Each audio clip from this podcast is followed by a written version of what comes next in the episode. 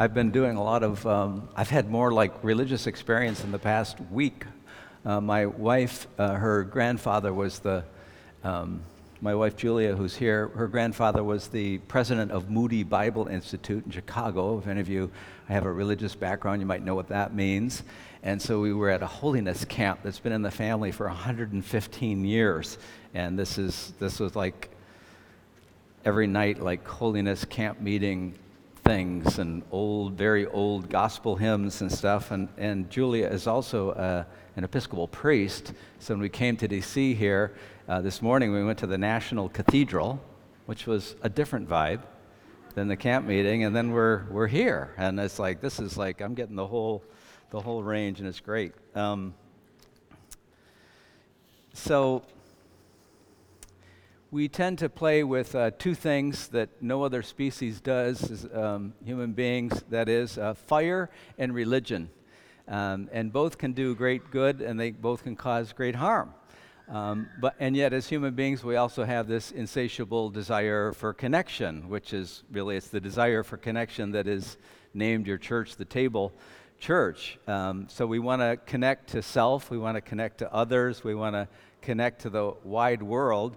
And ultimately, we want to connect to something beyond this world, uh, something like God, which presents us, if we're on this quest, with a kind of dilemma in the, in the 21st century, in the United States at least. It feels as though we only have two options to choose from either a faith that emphasizes tolerance but doesn't feel like it offers enough juice for a real connection to God or a faith that is really strong on conviction, but seems to have the fruit of breeding intolerance, um, goes overboard on certainty, and actually makes the world a more dangerous place for people who don't fit in. So, how can we foster real connection to self, others, the wide world, and most importantly to God, without also fostering this scourge of religious intolerance that is so plaguing our world. Um, the New Testament actually offers a source from what might be considered an, a, a, rather unlikely source. Um, Saul of Tarsus was a rabbi known for his brilliant mind and his religious zeal in combination. So, the, the Roman occupation forces in Saul's time uh, in Israel had recently executed a peasant prophet from the village of Nazareth uh, for threatening the Roman order. After the execution of this peasant prophet, his movement seemed to actually gain rather than lose momentum. And Saul, with the backing of the um, religious authorities, went actually from city to city to root out these new heretics by browbeating, by threatening, uh, imprisonment, even by death.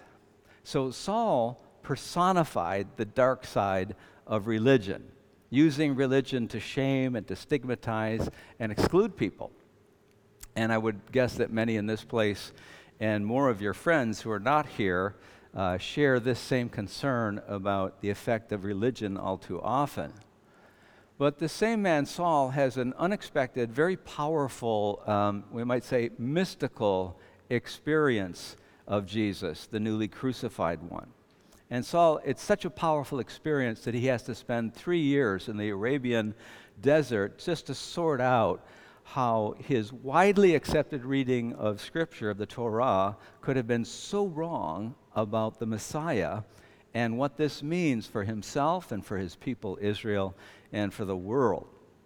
Saul, now known to us as Paul, comes out of the desert with a radical new vision that Israel's God is not about the, defeating the Roman legions through a warrior king like David.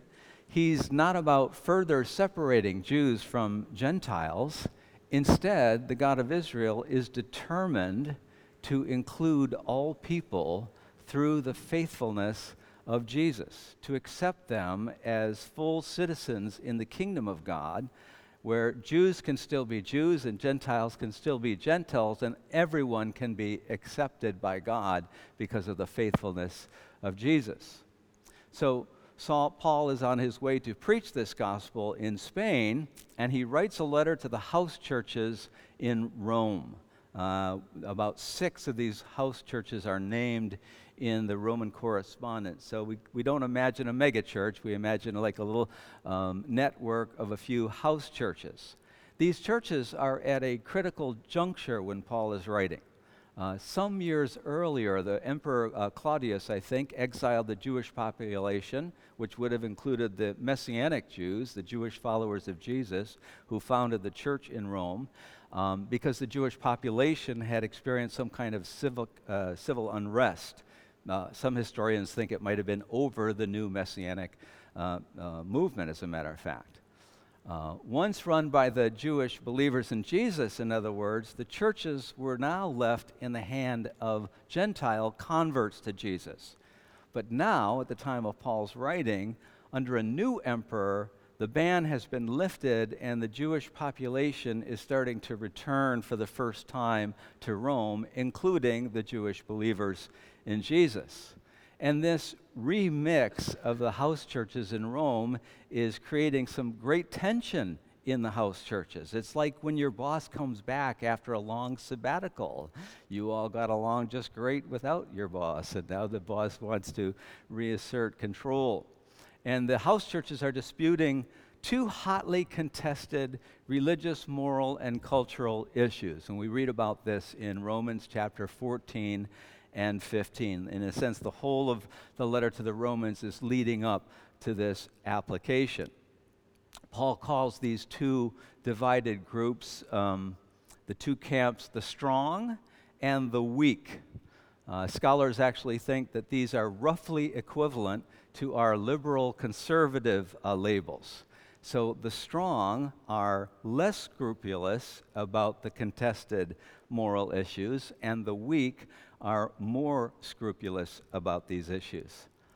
Uh, in fact, experimental psychologists tell us that whether a person is conservative or liberal is powerfully influenced by genetics. So your political leanings are about 30 to 40 percent heritable, which is quite distressing to find out, perhaps. Uh, they, they, studied twins who were separated at birth to determine this, kind of the gold standard in these kind of tests. And liberals seem to have like a default wiring to be to need more change in order to have pleasure, and conservatives are wired to be more um, more initially reserved about change, and that, that makes them distressed. So, the first issue in these two issues that Paul is dealing with is dietary, but the question is a moral one. May Christians eat meat that has been sacrificed to idols in the temples where the butcher shops are located? So when the Jews were there, they, were, they had kosher butcher shops, but after they left, the only way you could get meat in Rome was from the normal butcher shops, which were attached to the temples. And the priests would sacrifice the animal to the local deity, and they would be invoking the power of the deity, like Bacchus, the god of orgies, for example, over anyone who would eat the meat. The strong, knowing this, said, No problem. We have no scruples about eating that meat whatsoever. The weak said, Are you kidding? Are you kidding me? To eat meat sacrificed to idols is to sup with demons. This is a first commandment issue, have nothing to do with idol worship. Faithfulness to God and to the Torah, we would say the Bible, requires that we eat only vegetables here in Rome and avoid eating this meat sacrificed to idols. So, you know, imagine going to Safeway and some of the meat is stamped kosher some is stamped organic, and there's also a section stamped sacrifice to idols. Um, if you came from a religious background, you might feel a little, a little strange about eating the meat that had been sacrificed to idols. In other words, the weak had a very strong case for avoiding this meat. Uh, they had, you could say, the stronger biblical case, not to mention a very human disgust response. So the second issue that was under contention in Rome involved the observance of special days. Most likely, the Sabbath was one of these contested days. So again, the strong felt free not to observe the Sabbath day. They didn't feel obligated to observe it. Um, and lest you think this is not a moral issue, uh, the command to do no work on the Sabbath, the seventh day Sabbath, is the fourth of Ten Commands. You may have heard of the Ten Commandments. Um, we refer to the Ten Commands in the uh, Christian tradition as the heart of the moral law that is binding on all. So, this command, unlike any of the others, was also part of the original creation before the Ten Commandments were given. So remember, in the uh, original creation narrative, God rested on the seventh day. One, so one could claim not to imitate God in resting on the seventh day was, in fact, a sin against nature. So you can imagine people making a great case for the biblical necessity of observing the Sabbath as a moral issue. Now, of course, today, um, neither of these ruffle any feathers. Um, you know, churches are not dividing over these issues. Politicians are not pandering, making one of these issues a wedge issue in the campaigns. But in their time, they were as contentious as any issue that divides the church today. So, in the heat of this controversy in Romans chapter 14, Paul takes a very costly stand for tolerance. For tolerance. And how does he do this?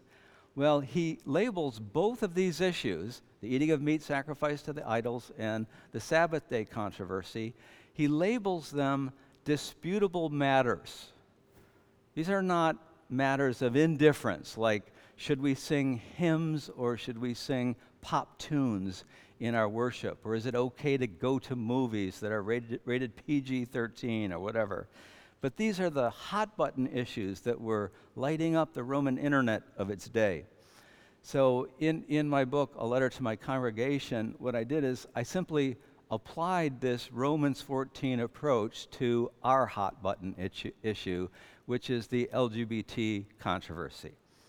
And I made the case in the book that there's at least a reasonable probability that the few five or six texts in Scripture that address same gender sex are actually aimed at the common practices of the time, like orgiastic sex, uh, uh, sex with slaves, uh, temple prostitution, and uh, perhaps something that was extremely uh, pervasive in the Roman period, pederasty.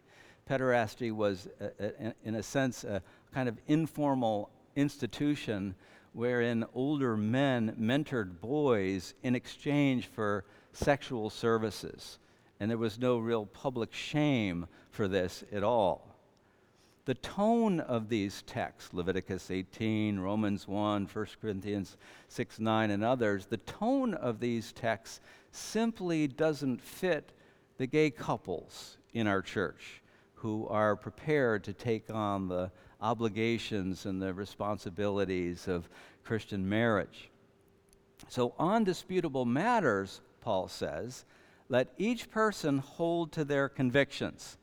In other words, if the, you looked at the parking lot of the church, you wouldn't just see all one set of signs because there would be room in the church for each group to hold to their own convictions. Let each person hold to their own convictions. Don't pressure anyone to change their conscience on these issues. In fact, honor each other's best intentions in holding their position, even if you disagree with it. Uh, and don't exclude anyone over these matters, and don't divide them over them. So apparently, it's more important to Paul that both sides accept each other with their convictions intact to demonstrate how the center can hold a community together when that center is the risen Jesus.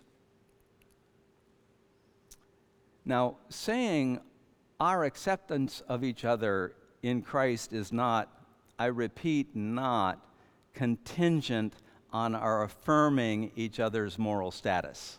And this is something that many Christians just don't practice. We just assume that our acceptance of one another is somehow contingent on our saying, I'm okay and you're okay so we can be in the same group together.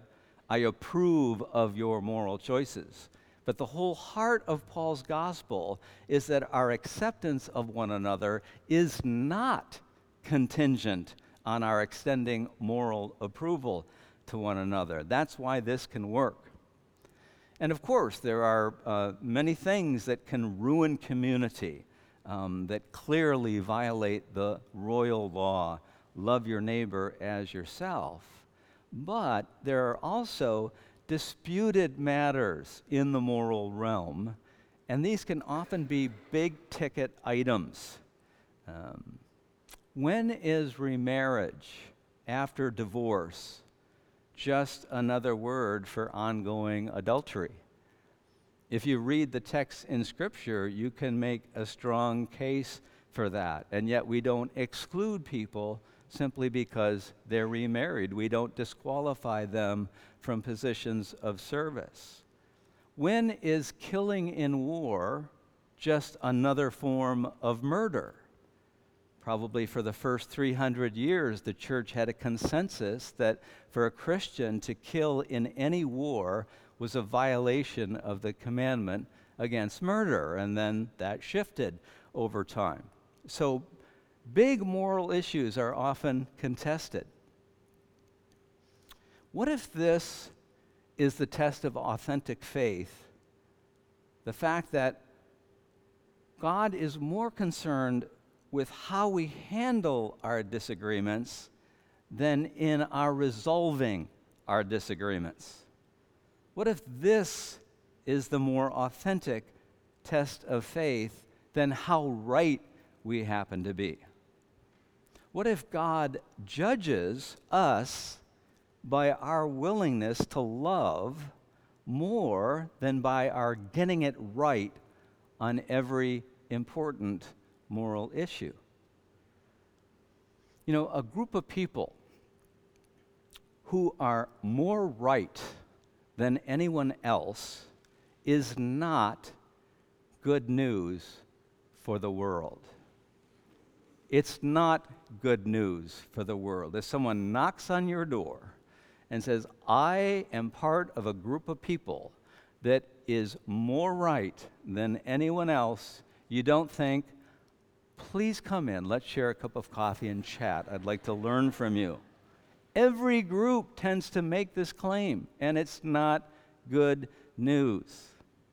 The gospel that Paul preaches produces a different kind of person than that, a different kind of community than that. The gospel Paul preaches produces people who can actually love their neighbors as themselves, even when their neighbors are wrong about important issues.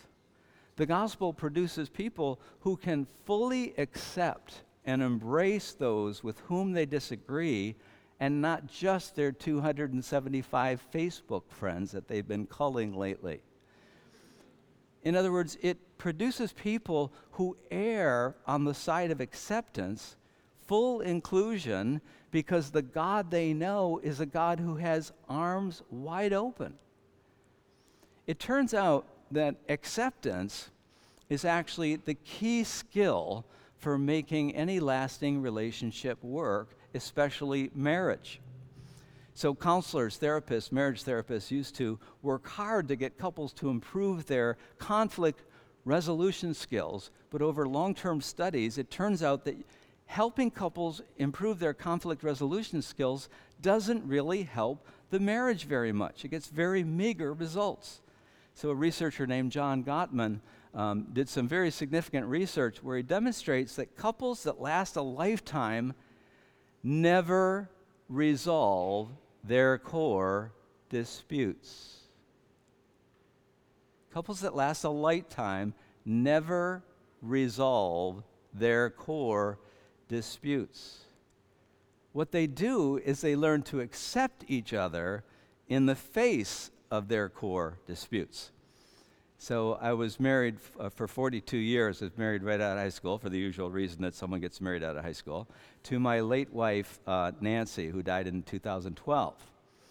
about uh, 35 years of our 42 together, we had yet another interaction around one of our core disputes. I won't bore you with the details, it's pretty mundane. But in the middle of it, I was kind of like, you know, doing something that, you know, yeah, whatever. And I, instead of like defending myself or whatever, I just turned to her. I said, Consider my good points. And, and she just had herself a great belly laugh. And, you know, the husband in that position, when the spouse laughs, they're like, you know, everything's good. And that was just the expression of the fact that we'd finally achieved acceptance. We were willing to accept each other completely, noting that we came as packages. And if she, she wanted to consider my good points, she had to, she had to deal with me when I wasn't um, living up to her, her hopes and dreams for a husband.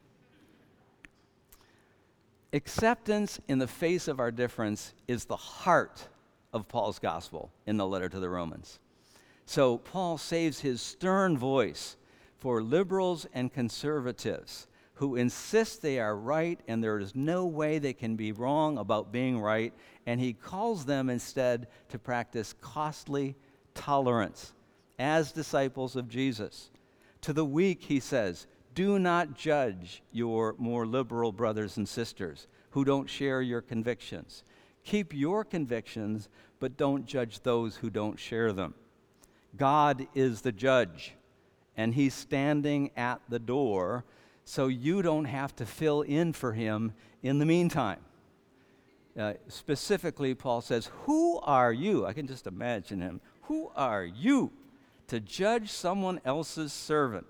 For to their own master they stand or fall, and the Lord is able to make them stand.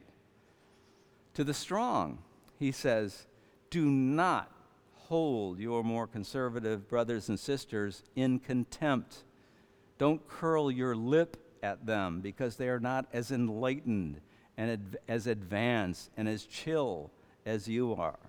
They hold their conviction in devotion to Jesus. So when you roll your eyes at them, you're rolling your eyes at Him. Gottman actually um, videotaped couples interacting for a week. And he was able, after this time, to develop a system whereby he could watch a couple um, for five to 10 minutes and predict within an accuracy of 94% whether they would be divorced within three years.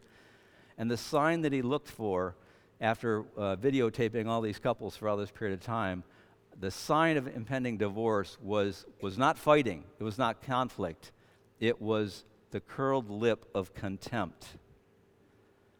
Now, acceptance to Paul means full, not partial embrace. Indisputable matters always err on the side of inclusion. So, in his context, it doesn't mean everyone has to eat meat sacrificed to idols. If it's against your conscience, don't do it. You abstain as part of your devotion to Jesus, and that's a beautiful thing. But insisting that others abide by your scruples, that you cannot do, Paul says. Uh, Paul does not assume that this kind of full acceptance is actually very easy to practice in a real live community. Um, so he ties acceptance to the heart of the gospel, the gospel he's taken the previous chapters in this very long letter to unpack. To Paul, the gospel of Jesus is incredibly good news for the world, and it's subversive, and the heart of it is this practice of acceptance. The gospel to Paul is subversive because the Roman emperor claimed to be the Son of God, and the announcement of his reign was called gospel. So when Paul is using these terms, he's fully aware that he is like tweaking uh, Rome. Rome prided itself, furthermore, on holding a very diverse and disparate community together by Roman power, which meant brutal might if you didn't comply. And this was the glory of the Pax Romana, that he, the Rome could hold all these very different cultures and traditions together, but only at the threat of brutal force. Paul wants to show that the weakness of God revealed in Jesus is stronger than Roman might. Might does not make right. Love is the right that God requires. And by the weakness of the gospel, Jesus is able to hold together that same disparate group of people, but without resorting to force or brutal violence, only by the power of love, the heart of which is acceptance. So here we are 2,000 years later. By all measures, the church is not modeling this message to the world, is it? I mean, I think since the Protestant Reformation, how many divisions have there been of Christians? You know, how many multiple, multiple thousands of divisions have, to, have there been over lesser issues than eating meat sacrificed to idols or Sabbath observance? By all measures, the church is not modeling this gospel to the world, and the world is not buying the gospel. Paul is not preaching fight to win your religious battle, and here's how. Uh, I think what you're doing here at the table church is sounding a very different note. Um, I think you're moving beyond the culture wars that were started by the baby boom generation uh, that have really paralyzed us nationally and even globally. Some of the most significant problems facing our generation were unable to address because of the culture wars. You're providing in your actual community, as you walk this out, you're providing a learning laboratory of love in the power of acceptance to guide us in the, sh- in the face of our very sharp disagreements. You know, after the gay issue, after we spent all our energy fighting over the gay issue, there's going to be another issue that's going to rack the church. And so we have to find a way to process these things that doesn't require us excluding a group of people or stigmatizing them or discriminating against them, but allows people to hold their conscience convictions intact. And because Jesus is risen and powerful, he can hold that whole group of people together. That would be good news for the world. That would be a message that, that the world could say, I can learn something from what's going on here. As I understand it on LGBT, you're saying there isn't enough consensus in our community or the church at large to justify any discrimination or exclusion of LGBT people. We trust God to judge on these matters, which means, hello, we don't have to. When you say the LGBT community is welcome at the table, you don't mean welcome, but you mean welcome, period. And that is really good news. And yet, everyone can have their own convictions on this issue.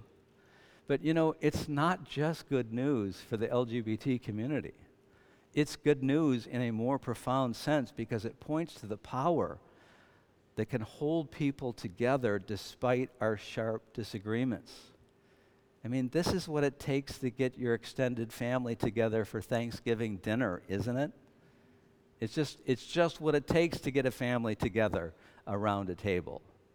This is what it takes to hold a marriage together. Why wouldn't it be what it takes also to hold a church community together?